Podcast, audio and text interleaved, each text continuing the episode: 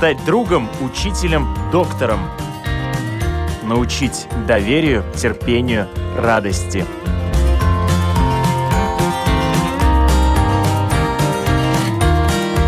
Школа для родителей на Латвийском радио 4.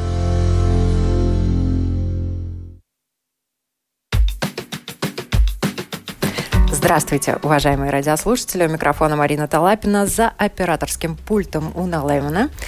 И 28 февраля в Национальной библиотеке в Латвии состоится мероприятие, посвященное Международному дню кохлеарной имплантации слуха. Одновременно с этим будет отмечаться 20-летие первой кохлеарной имплантации в Латвии для коррекции нарушений слуха. И э, благодаря техническим возможностям глухота сегодня не препятствие ни для учебы в школе, ни для занятий танцами, спортом, языками, музыкой э, как технические новшества помогают э, людям обрести слух, восстановить слух. Об этом сегодня мы будем разговаривать с нашими гостями. Я очень рада представить у нас сегодня в студии председатель правления Латвийской ассоциации поддержки слабослышащих садзарды.лв Олаф Слутинш. Добрый день. Также у нас ассистент кафедры реабилитации Рижского университета страдания, аудиологопед Латвийского детского центра слуха Илзе Клаттенберга. Доброе утро. И у нас в гостях Андрей Труфанов, человек, который потерял слух после травмы, и сегодня он живет с двумя имплантами и очень замечательно себя чувствует. Э, спасибо огромное, что пришли. Здравствуйте. Уважаемые радиослушатели, пишите нам на нашей домашней странице, э, кликайте э, на lr4.lv, написать в студию и задавайте свои вопросы нашим гостям, потому что э, тот опыт, который они имеют, он очень ценный. И э, я, в свою очередь, хочу рассказать о том, что первая имплантация э, кохлеарного аппарата в Латвии была сделана, как я уже сказала, 20 лет назад девочке Марии. У нее была глухота от рождения, и в настоящее время Мария учится в Нидерландах и свободно говорит на четырех языках. И это благодаря именно той самой имплантации, которая была сделана 20 лет назад. В 2000 году, когда ей делали операцию, не было финансирования э, на тот момент еще, э, но ее родителям удалось собрать деньги. Операция была сделана. А то, что касается сегодняшнего дня, с 2003 года в Латвии действует финансирование, э, финансируемая государством программа, которая позволяет каждому ребенку с глухотой э, получить э, финансовую помощь в размере более 20 тысяч евро, да, чего достаточно для того, чтобы провести имплантацию и э, потом настроить этот аппаратик. Вот, э, конечно, хочется сначала спросить, как много детей нуждаются в таких операциях, сколько операций делается в год, да, и сколько у нас вообще э, слабослышащих людей. А, Олаф, свой, наверное. Да, наверное, скажу так, что у нас общество объединяет примерно 100 родителей – ну, в основном родители. Там есть и взрослые, но основная часть как-то получилась э, родители с детьми, где-то 100 человек. Ну, это надо считать, что самые так, такие Активные. более активные, да, да. Хотя по всей республике а, примерно, примерно считаем, что 30 тысяч слабослышащих. И тут нужно разделить, что слабослышащий и неслышащий, и это совершенно две разные категории и их нельзя складывать в один, э, как сказать, мешок, да, поскольку слабослышащие – это те люди, которые э, потеряли и имеют дефект слуха, но они разговаривают, и, или они пытаются разговаривать, но они не знают э, языка знаков. Вот это кардинальное различие, да. А те, которые не слышащие, в свою очередь, они не, не разговаривают, ну, иногда, ну, как кто, да, но основном, в основном они не разговаривают но они владеют э, языком знаков. Это совершенно две, две разные направления. Да. И зачастую родители должны решить, что делать с ребенком, когда он родился или э, уже совершенно не слышит, или это крайне тяжелое положение, или надо имплант делать, или, или э, оставаться со слуховым аппаратом, или же продолжить э, путь э, языка знаков. Да. А, примерно Латвии, наверное, сейчас на учете, если не, не даст мне соврать, доктор, а, это примерно тысяча а, детей в Зирдес-центре есть, да, которые слабослышащие. Это и э, с имплантами, и слух, слуховыми аппаратами. Но по Латвии, если там 30 тысяч, по сравнению с Данией, это, это, это, эти цифры э, должны быть еще больше чем, ну, они отслеживают очень четко, да. 30 тысяч у нас даже нет статистики. Мы просто приравниваем и делаем какое-то среднее, среднее число. Угу. Так что это насчет статистики. То, что касается операций. Сколько операций делается в год, и вот сколько, может быть, за эти 20 лет сделано? Э, за 20 лет сделано 322 операции. Угу. Э, сейчас уже э, многие из них уже стали взрослыми, значит, уже больше 18 лет. И сейчас на учете вот, э, это новые совсем данные, да, 170 детей с имплантами, которые сейчас, да, на учете у нас. Да, ну, да, которые наблюдаются, которые к нам да, которые наблюдаются, которым сделаны операции, которые это проходит рехабилитация, и дети до 18, да. Угу. И то, что касается самих операций, то 20-25 кохлеарных аппаратов ежегодно устанавливаются новых, да, именно детям. Да. Да. И Андрей, конечно, э, в этом отношении может поделиться, потому что он уже, будучи взрослым, э, пережил эти операции, как они проходили. Э, потому что слово операция у родителей, как правило, вызывает страх. Ну, вот насколько это страшно чего бояться, чего не надо бояться? Расскажите нам, пожалуйста. В первую, в первую очередь, наверное, бояться все-таки не стоит, а надо просто хотеть и понимать, э, что это не страшно, это наоборот улучшит э, качество жизни. Качество жизни. Э, ты сможешь быть в обществе, сможешь слышать, сможешь понимать, что вокруг тебя происходит. Осознаешь, ты себя чувствуешь на дороге, на улице. Ты, ты знаешь, что вокруг тебя происходит. Потому что когда ты не слышишь, обостраиваются все остальные чувства, видишь много, то есть э, получается угол зрения расширяется, но при этом ты полностью, ну не полностью, но дезориентируешься в пространстве. Ты не можешь понять, с какой стороны машина едет. Вот, э, допустим, случай у меня недавно был, что у меня один из имплантов, я имею два, два импланта на обоих ушах, и слева, и справа, и у меня вышел из строя один из имплантов. И очень остро начал ощущать э, жизнь в монорежиме, не в стерео. Потому что, переходя дорогу, не слышишь, что машина с левой стороны едет. Ты не знаешь, с какой стороны. Ты слышишь, ты слышишь звук, но не можешь сориентироваться. То есть, в принципе, ну, очень тяжело становится. А в, в целом, э, так как я, я пережил, э, я был после, после травмы два года ходил глухой, то есть мне было 22 года, когда это со мной произошло. А, по сути, полностью выпал из жизни. Потому что ну, теряешь полностью ориентацию в пространстве, не понимаешь, что вокруг тебя происходит, начинаешь привыкать, а, пытаться увидеть то, что ты раньше слышал, раньше осознавал все, что вокруг тебя происходит. Когда ты перестаешь слышать, в принципе, пребываешь в шоке и, наверное, примерно половину сначала вообще не осознаешь, что вокруг тебя происходит. Видишь, чувствуешь, но не слышишь. И, соответственно, когда вот после операции, до операции, получается, у меня прошло два года, это были, ну, скажем так, самые тяжелые, наверное, два года в моей жизни. Вот после операции я начал возвращаться, ощущать себя, возвращаться к жизни, ощущать себя в пространстве, то есть стал ориентироваться. Ну и как бы это Случившееся со мной меня сначала полностью выбило из жизни, а потом после операции я вернулся к полноценной совершенно жизни. У меня сейчас двое детей. Э, старший в третьем классе, младшая дочка в этом году идет в первый класс. Вот. Я хожу, хожу на утренники, я слышу, как мои дети там выступают, поют. Я, я вижу, я слышу, я осознаю, и то есть полностью могу ощущать мир вокруг себя. Ну вот надо а, отдать должное, мы говорили перед программой, э, импланты, которые у вас, они очень стильно выглядят, они черные такие, да. Некоторые, наверное, люди э, сталкивались, видели деток, да, у которых тоже импланты именно э, стоят. И сама операция, поскольку у вас два импланта, у вас, видимо, было две операции, правильно?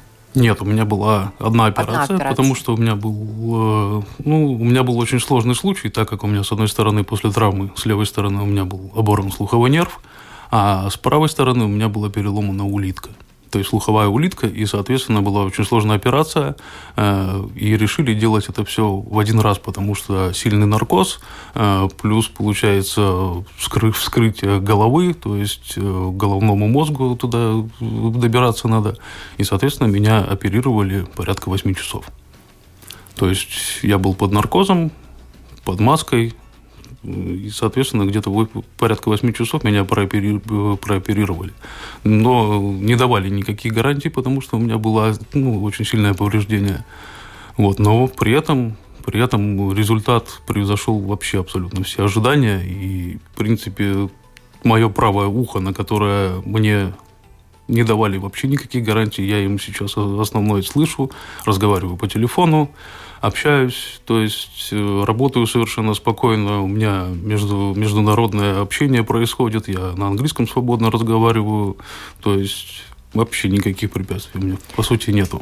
После того, как имплант э, уже вживлен, да, а проходит какое-то время и начинают настраивать аппарат. Да, вот э, как долго проходит с момента операции до настройки? О том, как вообще эта настройка происходит тоже. Э, получается так, что у меня после операции прошло полтора месяца. То есть получается так, что мне вживили, потом идет процесс заживления, заживания, и, соответственно, через полтора месяца снимаются все, все бинты, э, и подсоединяется, когда уже, соответственно, кожа зажившая, чтобы можно было подключить без, без дополнительного ущерба, скажем так. Вот. И получается, через полтора месяца происходит этот долгожданный прекрасный момент, когда тебя, тебя надевают, подключают аппарат и начинают настраивать, э, ну, скажем так, эквалайзеры. Потому что очень тонкая настройка по частотам, там, там подсоединяют, подключают частоты, и как бы ты начинаешь слышать звуки. Сколько длилась настройка? Ну, первая настройка, наверное, порядка полутора-двух часов. Потом дальнейшие настройки, это, в принципе, у меня они происходят порядка один раз, сначала один раз в год настраивались, потом где-то через пять лет, в два, раз в два-три года, когда я начинаю ощущать, что э, я могу, и мне не хватает. То есть я вроде как могу слышать и начинаю это чувствовать. Я чувствую, что я могу услышать больше, и мне не хватает. Угу.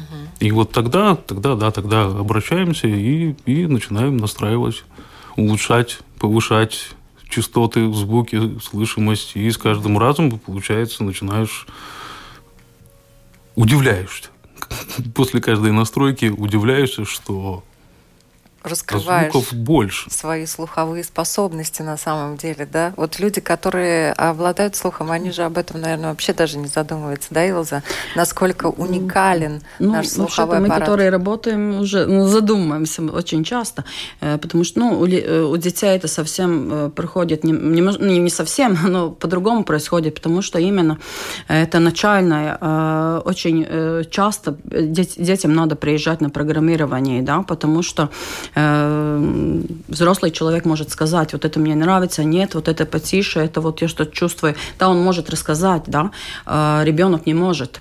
И мы тогда смотрим э, по его реакциям, да, это он что-то слышит, ой, ну уже, может быть, уже громко, да, и все время проверяем, да, потому что нам надо найти этот путь, да, когда ему, ну, он слышит, но ему приятно это, да, и, и, и, и постепенно идем, да, вперед. А со скольки это. лет можно делать вот эти а, операции? Э, ну, самый первый у нас, э, самый маленький э, ребенок у нас год и три месяца, по-моему, uh-huh. потому что они очень рано пришли к нам и э,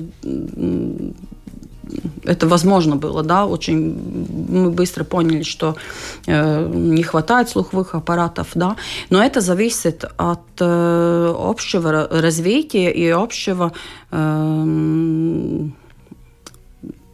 ну как... Э... Наверное, понимание еще родителей вообще, насколько это необходимо, да? Ну да, родителей, может быть, надо тоже понять, но это зависит, э, как рано может, можно сделать операцию, да? Да, Потому о состоянии общего состояния общего здоровья. Общего здоровья, да, это да. зависит больше, да. Вот тут важный момент, я хотела бы, чтобы Олафс об этом mm-hmm. говорил, да, вот есть родители... Э, которые готовы сделать операцию по имплантации, есть mm-hmm. родители, которые этого боятся. Да? Вот э, самые основные страхи mm-hmm. родителей, которые с этим связаны. Mm-hmm. Почему боятся? Ну, скорее всего, это так, что, э, ну, во-первых, э, я немножко переезжал по конференциям, международным, и там доктора говорили, что э, некоторые страны даже с полгода, с, с, ну, с, с полгода возраста, возраста да, делают, да, делают операции. И тогда этот результат, чем раньше сделать, тем он, конечно, лучше. Потому что там они говорят, что если в раннем возрасте до двух лет, или вот не, не, сейчас не могу соврать с, э, с возрастом, но примерно э, один год, два года, стопроцентная удача тогда все, ребенок будет разговаривать, будет слышать, будет все.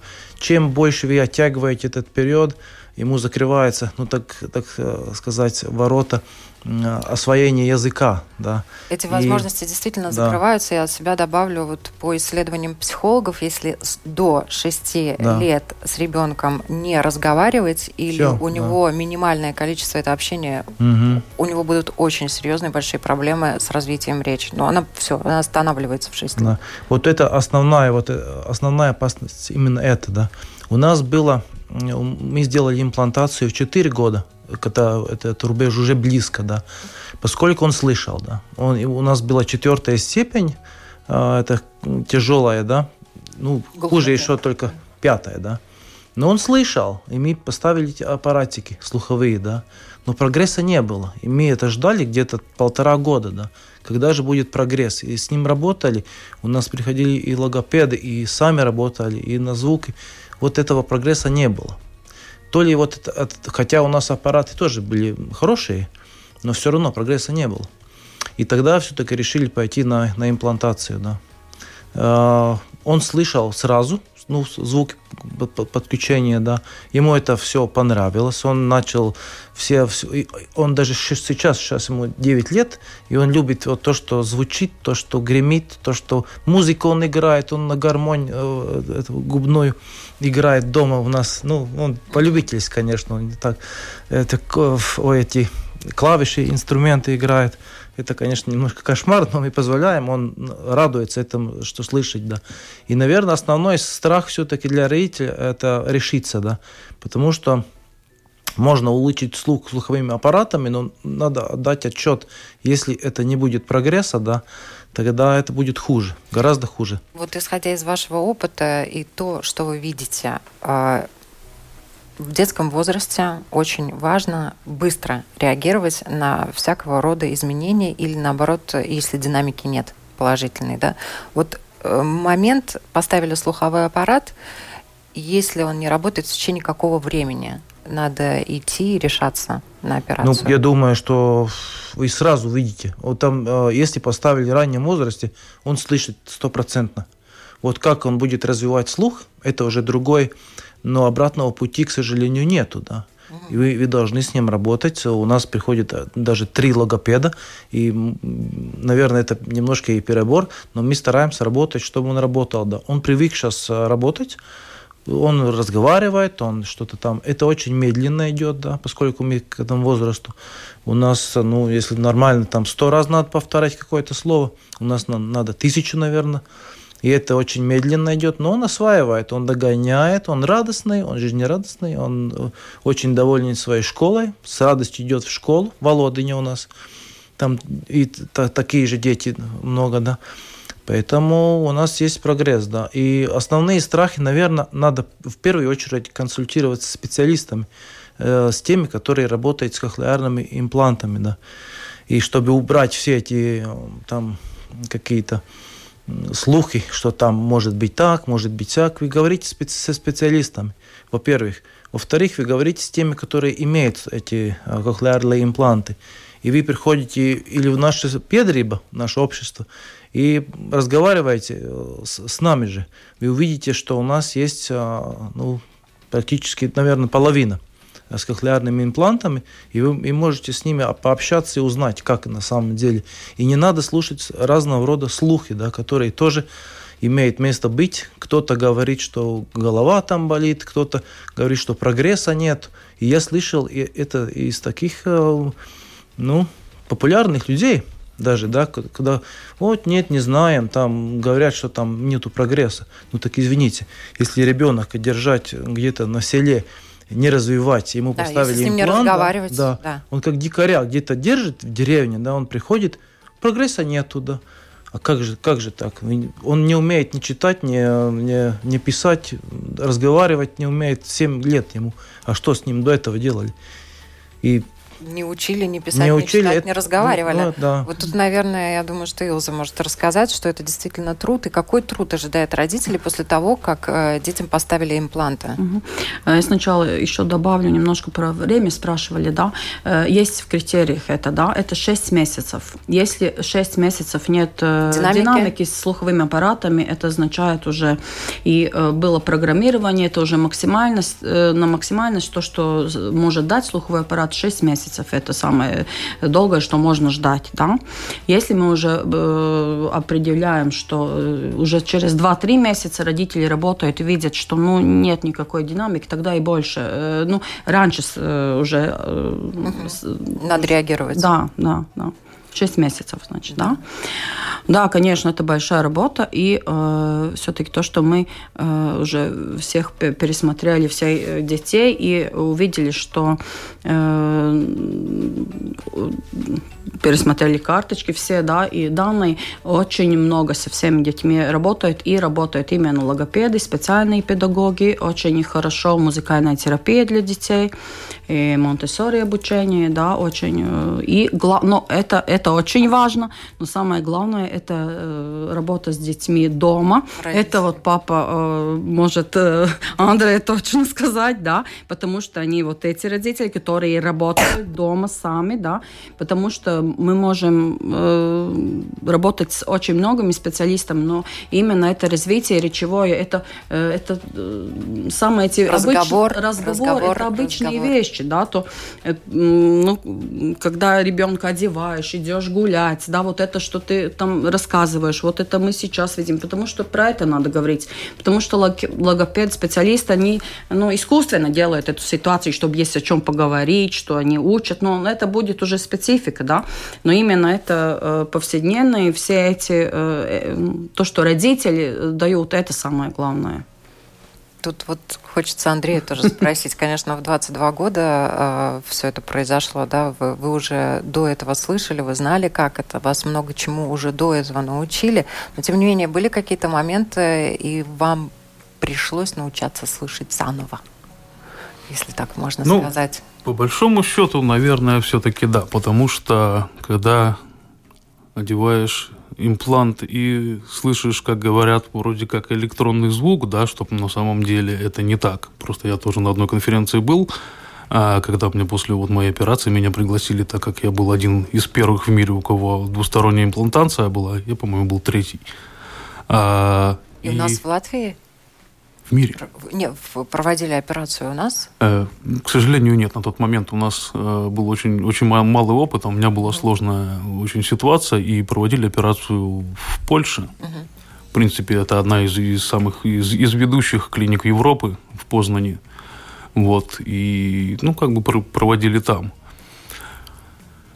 Э, и получается, что адаптация происходит, и вот нам тогда, я когда на конференцию приехал, показывали, рассказывали и включали, как якобы слышит э, человек через имплант, и включали электронный звук, который совершенно не соответствует тому, что, что я слышу. То есть, в принципе, это адаптация мозга, адаптируешься, и просто мозг начинает воспринимать абсолютно так же, как вы воспринимаете своим ухом.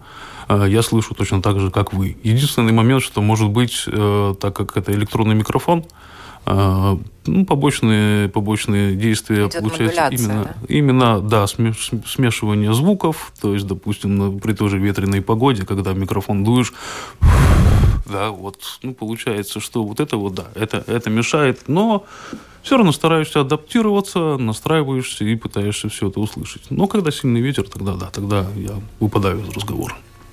Но то, что меня вот действительно удивляет, э, да, все это настроили недавно. И первый аппарат, который был установлен в 1957 году, имплантирован его выбрали, потому что он мешал человеку. Не помогал слышать, а мешал действительно, да. Но слава богу, что вот за такой недолгий э, период времени такой рывок, такой прогресс, и люди, э, у которых вообще нет слуха с рождения, как девочка Мария, да, могут освоить языки, могут учиться и могут совершенно полноценно взаимодействовать э, в этом мире, жить полноценной жизнью. Качество жизни на все сто процентов. Потому что, вот как Андрей рассказал, да, два года вообще из жизни выпали, да, только потому что лишились слуха. Конечно, люди, которые рождаются э, и не слышат, они по-другому адаптируются к этому миру. И дети, которые не слышат изначально, для них э, нет ничего удивительного, если они не слышат и потом. Они привыкают читать по губам, э, привыкают не говорить, да, не учиться говорить. И некоторые родители рассказывают, что когда импланты вживляются уже попозже, и ребенок слышит, они потом ленятся, они не хотят учиться говорить. Этот момент, он упущен. Вот э, вы видите много детей, да, через вас э, проходит тысячи за все эти годы. Сколько вы работаете? 19 лет. Вы видели разное, да, и опыт совершенно разный. Вот э, на что надо настраиваться родителям? И если такая ситуация, они решились на э, имплантацию. Угу.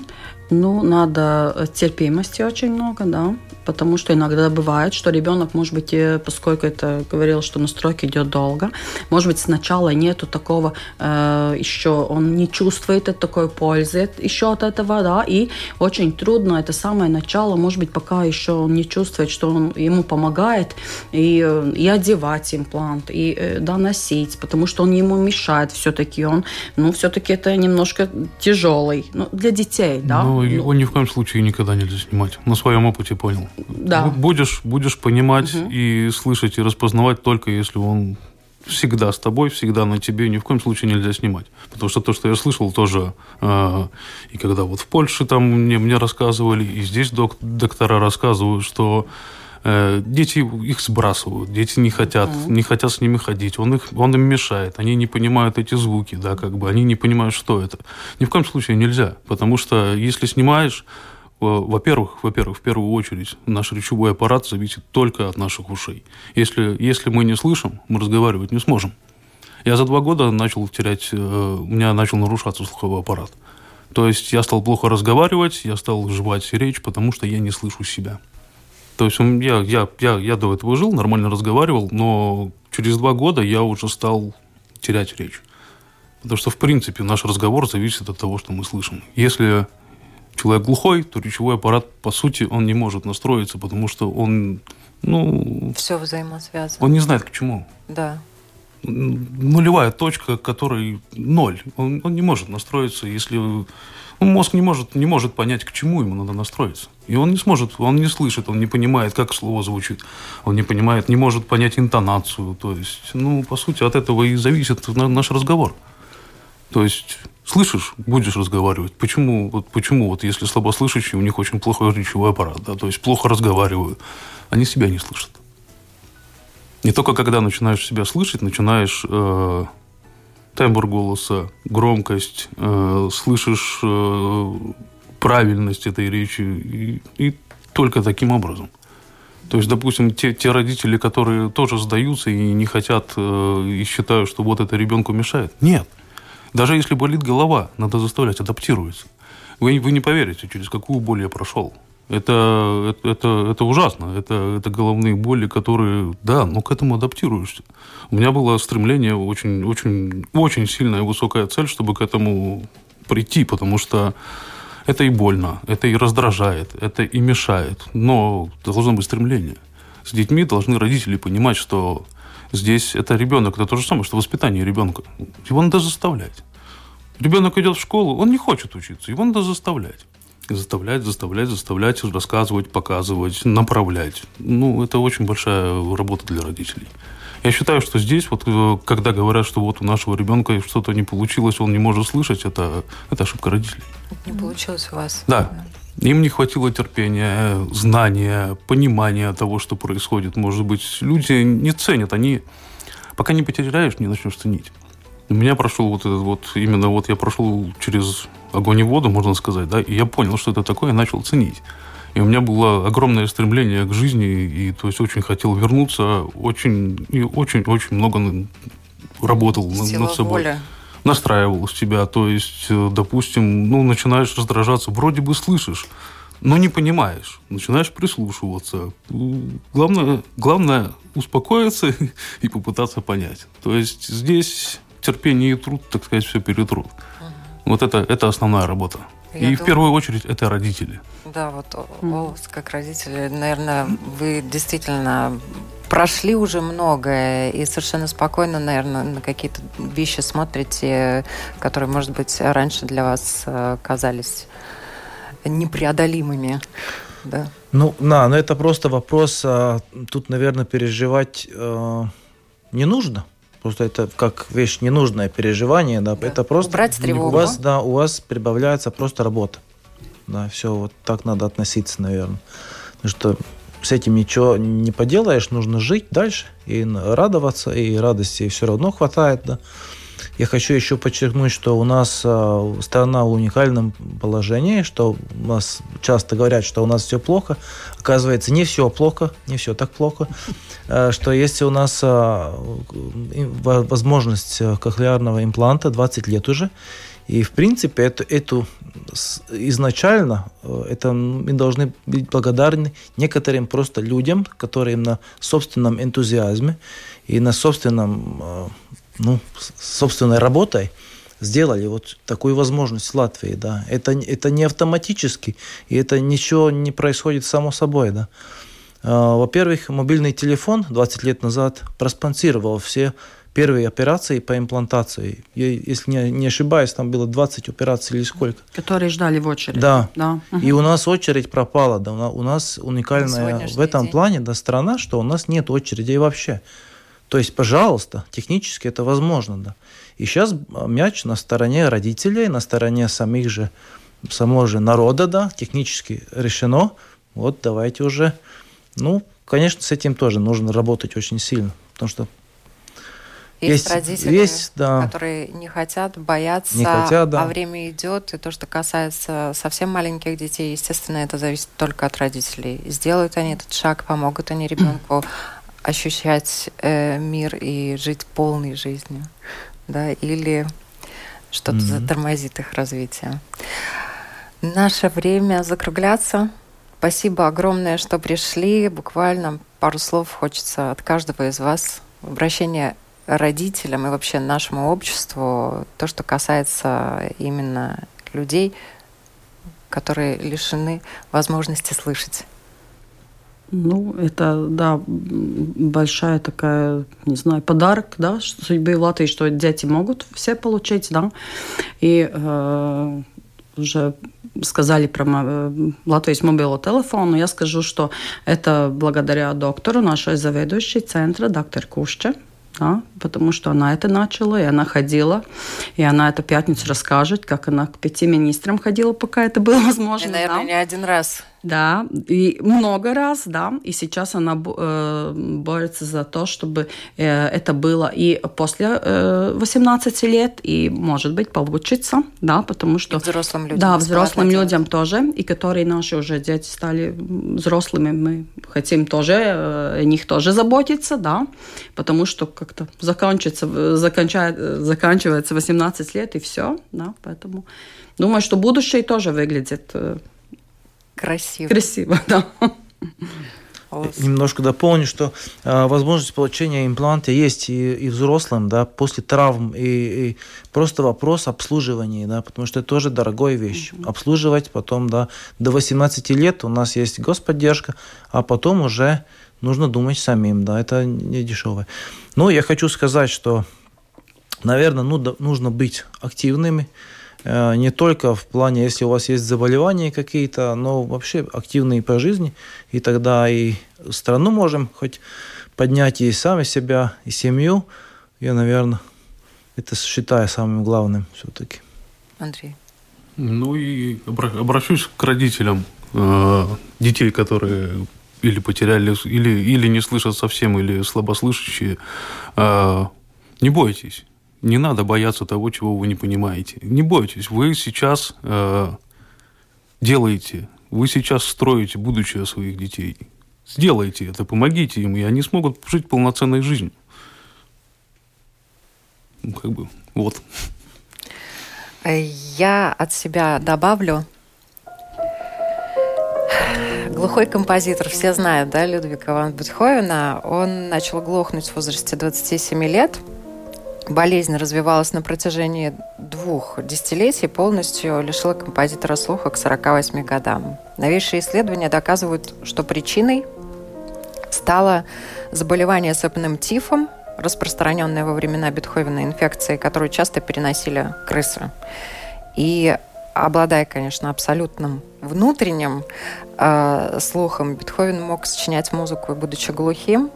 Об этом много рассказано. И до последних лет жизни он не оставлял отчаянных и, увы, на тот период времени безрезультатных попыток восстановить слух. И я думаю, что если бы он жил в наши дни, он бы обязательно себе установил кохлеарный имплант.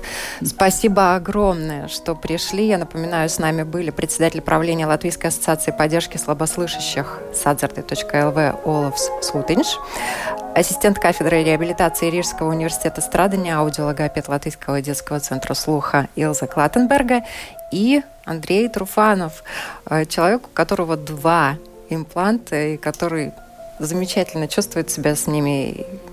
Спасибо большое, что отвечали на наши вопросы, поделились своим опытом. Это очень ценно, и я надеюсь, для всех наших радиослушателей. Если вам дан слух, умейте слышать. Спасибо всем большое, хорошего дня. И берегите слух. Берегите, да.